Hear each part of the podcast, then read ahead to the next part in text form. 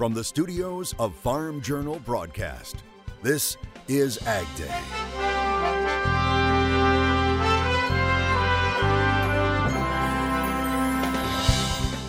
The power of protein. Once they get a cold chain, it's probably going to be a really good market. Michelle Rook continues her special report on efforts to open up Morocco to more U S soybeans. You've heard the one about the chicken and the egg, but what about the chicken, the egg, and the feed? We debunked the latest theories as a brand new cattle report goes live. As long as it tells us in more detail of what's going on, I think it's, it's, it's worthwhile from a transparency standpoint. Will it give producers the transparency they wanted? Right now on Ag Day. Good morning, I'm Clint Griffiths. Happening right now, the new Cattle Contracts Library is officially online. We told you last week about the new program that many hope will improve price transparency in the market. Well, Ag Day's Michelle Rook is continuing to cover this. And Michelle, what will producers see in this report? The Cattle Contract Library requires packers to provide contract information for the purchase of cattle, as well as the number of actual and estimated cattle purchases under active contracts. The Agricultural Marketing Service then aggregates that data on a national level for this report.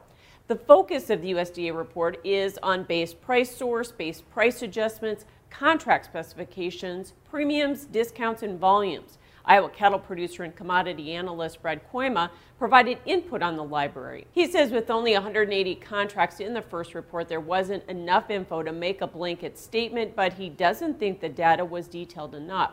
Now on the pie chart, he notes the four point four percent are designated as top of the market, which is the non-value alternative marketing arrangements, but he thinks that number is typically much higher. On the second page, he says they asked to see the base price plus or minus the premium or discount the feedlot is getting for quality, and the sum would be the net price. However, that is not what is displayed on this report. Kooima hopes it will get better as data accumulates and they can tweak it to allow those selling in the negotiated market to know more about what other arrangements are out there setting price. So if I'm a cash cattle negotiator like I am, everybody knows what I got for my cash cattle. It's posted, right?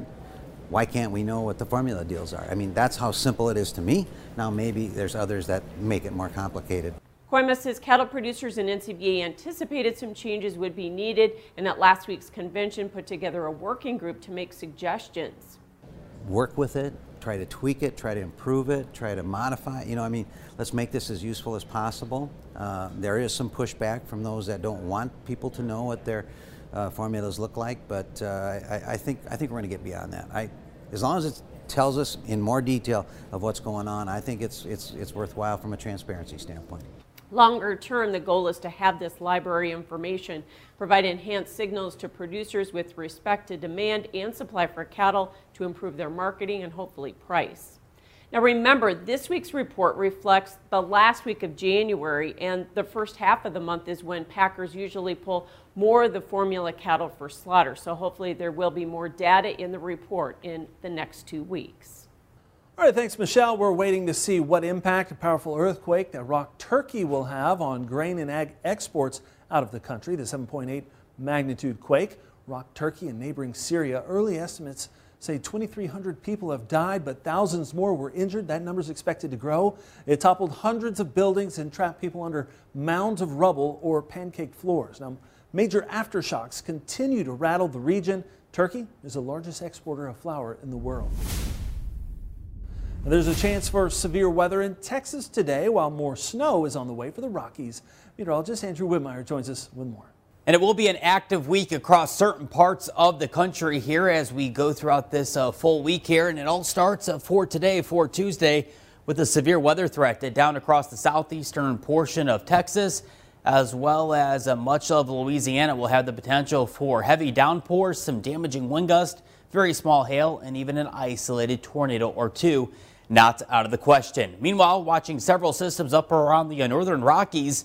And that's going to give way to several inches of Intermountain West snow, which is good news uh, for that region. Let's zoom in on the future radar. Notice that low pressure associated with that cold front off towards the south. That'll help spark a few scattered showers and thunderstorms down across to southeastern Texas. And that'll eventually give way to pockets of heavier rain by midweek for parts of the Tennessee and Ohio River Valley. Meanwhile, again, watching several systems up around the Intermountain West, bringing with it snow chances for the Northern Rockies. And can you tell someone is a Kansas City Chiefs fan? Rob Leach of Linwood, Kansas, taking the time to carve a number fifteen out in his field, and he did it without a G P S. Instead, just using an app on his phone. Maybe Patrick Mahomes will see that during a team flyover. I'll warn your Ag Day forecast in just a few. U S D A is anticipating wholesale egg prices to start to decrease as the industry continues rebuilding its egg-laying flocks impacted by avian flu. The Economic Research Service putting out this graphic, the white line showing the dramatic rise in wholesale egg prices as shell egg inventories dropped. The agency reporting U S egg inventories were twenty-nine percent lower at the end of December. Now it reports that combined with increasing demand due to the holiday baking season resulted in several weeks of record high egg prices. It says the average egg price was two hundred sixty-seven percent higher during the week leading up to Christmas than at the beginning of last year. But did you see this on social media? Claims that the new reason for higher egg prices comes down to chicken feed. That theory gaining steam on Facebook, TikTok, and Twitter, with some claiming their hens stopped laying eggs and speculating common chicken feed products were the cause. Others went a step further, suggesting feed producers had intentionally made their products deficient to stop backyard egg production. But poultry experts say there's no evidence to the claims. They say while some backyard chickens may be underperforming, they say the issues are unrelated, and major feed suppliers say they haven't changed their formulas. The claims join other recent posts alleging a coordinated effort to undermine the nation's food supply. Could fallout from that Chinese surveillance balloon impact soybean prices? We'll take a look at that coming up next. And later, we're headed back to Morocco, where a growing population is pushing farmers to find ways to feed more people. U S soybean farmers say they're ready to help in the country. Ag Day is brought to you by Germinator Closing Wheels. Germinator Closing Wheels provide quicker emergence and are more consistent in dry conditions than any other closing wheels. Order twelve to sixteen rows today and qualify for free shipping or twenty percent off an End Zone Moisture Management Package.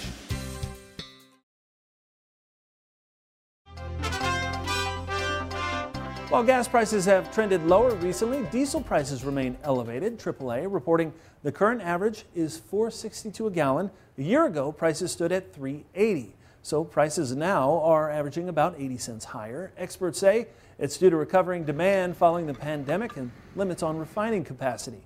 Meanwhile, Europe has announced a ban on Russian diesel fuel and other refined oil products due to the war in Ukraine. It's a move to curb its own energy dependence on Russia while also attempting to curb Russia's gains from its energy sector. The move comes shortly after the G seven countries announced a price cap on refined Russian oil products. Soybeans pushed lower to start the week as traders kept a close eye on the political tension between the U S and China and the fallout after a Chinese surveillance balloon flew over the U S, was shot down over the Atlantic Ocean. Ag Day's Michelle Rook is back with more in this morning's Markets Now. A mixed day Monday in grain and livestock futures trade. Alan Brugler with Brugler Marketing is with us. And Alan, soybeans seeing a little pressure, but it seemed like the meal market drug that market down. Was that due to some of these China tensions, or was that just profit taking, or what? I think it's primarily profit taking. We saw new highs overnight, uh, took out the, uh, the highs from Friday. We're not quite to the highs we had a few weeks ago, so you do have a little bit of a head and shoulders type uh, setup on the ch on the chart there. Uh, no, no sell signal yet, but uh, a failure to, to make it to the to the uh, the long time high on the on the weekly.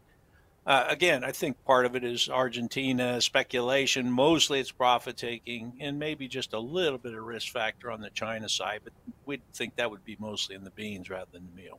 Yeah, well, hopefully we can get closed back above into those contract high areas sometime this week. So what about the corn market? Uh, choppy and two-sided, and that market has been pretty sideways here. We have not been able to take out overhead resistance on the top side. Yeah, we're actually uh, forming what's called a Bollinger Pinch. The market's just narrowing in. It's, it's, it's wrestling between the old crop and new crop fundamentals. Corn export sales, of course, have been poor up to now. We do anticipate they're going to pick up. Uh, second and third quarters, maybe even get up into the eight hundred million bushel category for the third quarter. But uh, we're so far behind for the year that uh, you know, it's hard to get really bulled up here and think that you need to go above six eighty or six ninety. Yeah, and exports are behind pace. We got a little Japan-Mexico news in terms of flash sales on Monday, but what is the catalyst that could get us over that resistance? Well, I think the the, the most likely would be, a, in terms of short term, would be a big a big export sale, two and a half million tons to somebody or some combination. Uh, other than that, I think we're kind of waiting on the uh, planting intentions report and the grain stocks report, and those aren't, of course, till the end of March. Those could definitely uh, surprise the market, either in terms of old crop production or new crop potential. All right. Well, thanks for joining us, uh, Alan Brugler with Brugler Marketing, and uh, we'll have more Ag Day coming up. To talk to Alan about his ag market professional services, call Brugler Marketing and Management at four oh two, six nine seven, three six two three or visit his website, w w w dot brugler marketing dot com.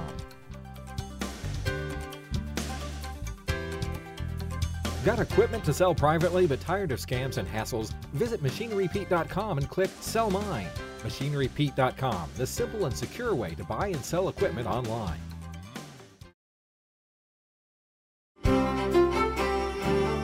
Meteorologist Andrew Whitmire joining us here. Take a look at our national forecast as we talk about temperatures. It's been a wild ride, but here we are. Uh, it feels like maybe uh, the groundhog got it wrong. Yeah, I think so. This is February seventh here, and you think this was more around uh, mid-March here. Taking a look at the national uh, temperature map. Check out forty-two in Chicago, sixty-seven in Memphis, eighty in New Orleans. And again, these temperatures uh, again resemble more of a mid-March pattern than a first full week of February pattern across the lower forty-eight. And again, this mid-March uh, uh, looking pattern here for the first uh, few days here into the first full week of February. Uh, we're not looking at any big cold in sight here. Looking at temperatures tomorrow morning, especially across the uh, southern plains, midwestern states, and east coast. It's going to feel more like early spring weather here as we head throughout the mid portion of this uh, week. Check out these uh, fifties. Uh, we could see a fifty as far north as Saint Louis, Chicago reaching the middle to upper fifties, and even parts of the U P of Michigan dancing right around forty degrees here for as we head on into tomorrow's forecast. Let's take a look at our snowfall estimate here, and we are going to see a few snowflakes still out there. Winter's not over just yet, uh, but as far as widespread snow, well, we're going to have to watch for that, at least the northern Rockies, and to pick up on some of that the snow. Meanwhile, we're also going to have to watch parts of the Great Lakes states and New England coastline uh, later on this week, mainly Friday, Saturday, and even on into Sunday, where we could see some minor accumulations of snowfall. We got precipitation here over the course of the next ten days. It's going to be a soaking rain potential up across parts of the Pacific Northwest. Meanwhile, heavy rain potential where we're expecting a few stronger storms later on today down across southeastern uh, Texas, as well as across parts of uh, western Louisiana. And we'll see more pockets of some heavier pockets of rain trying to develop across parts of the uh, Tennessee and Ohio River Valley. Here's a look at our severe thunderstorm risk for this Tuesday. A few isolated tornadoes not out of the question, but the main thing will be in this tan shaded area will be damaging wind gusts as well as heavy downpours from rain. Walk you through the future radar here as we go throughout this Tuesday. You'll notice that system off towards our south and east.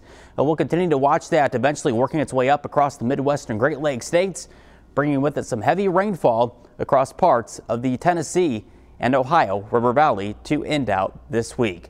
Let's look around the country. Let's take a look at your Ag Day select cities. Going over to Rockland, Michigan, a few morning flurries, afternoon sun, high thirty-two degrees. Going over to Kirbyville, Texas, showers and a few stronger storms possible late in the day, seventy-six degrees. And going over to Libby, Montana, snow showers, high thirty-eight. New school lunch standards are out. We've got details coming up next. And later we're off to northern Africa to see how South Dakota soybean farmers are working to develop new markets for meal in the country.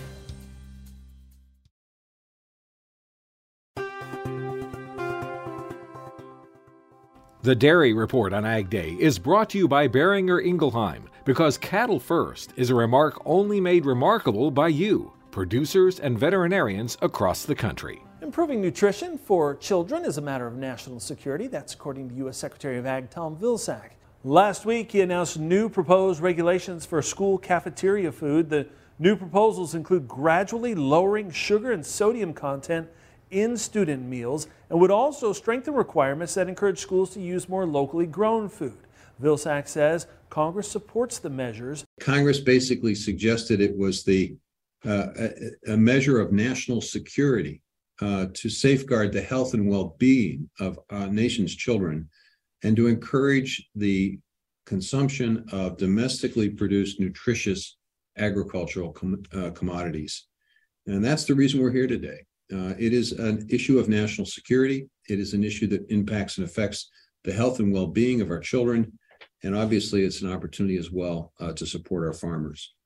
Now, for dairy specifically, U S D A is asking for input on whether to keep low-fat flavored milk for all of the nearly thirty million students who consume school lunches each day, or limit it to just older kids, with elementary students getting only low-fat, unflavored milk. In the area of milk, uh, we're offering a set of options relative to access to low-fat and uh, fat-flavored uh, milk. Uh, the challenge, I think, for us is to determine who should receive uh, the opportunity for flavored milk, and so we're uh, soliciting input uh, on that very issue. In sodium, we're looking at gradual reductions in both breakfast and lunch offerings. Now, we're phasing that in, in in small increments. And why are we doing that? Because the Food and Drug Administration's guidelines are suggesting that that's the most appropriate way uh, to embrace sodium reductions and at the same time uh, continue to have uh, acceptance. U S D A says flavored milk is the leading source of added sugars for the school lunch and breakfast programs. Populations in Africa are increasing rapidly, and that means a growing need for protein. We'll show you how U S farmers are ready to help in the country next.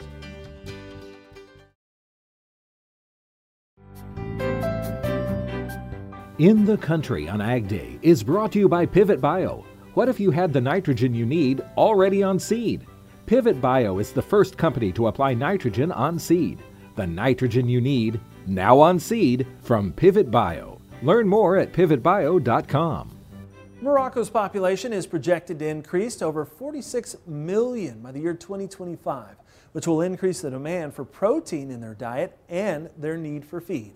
Ag Day's Michelle Rook recently traveled there with South Dakota soybean farmers who are working to expand that market for soybeans and soybean meal. Poultry is the number one protein here in Morocco, and that's why it's an important market for U S soybean farmers. Morocco annually produces three point five million dairy and beef cattle, twenty-one million sheep and goats, but a whopping four hundred thirteen million chickens and turkeys. Poultry accounts for fifty-five percent of consumption with a median income of only three thousand three hundred dollars a year. There is no pork production in Morocco, and red meat is expensive, so most Moroccans consume poultry on a regular basis.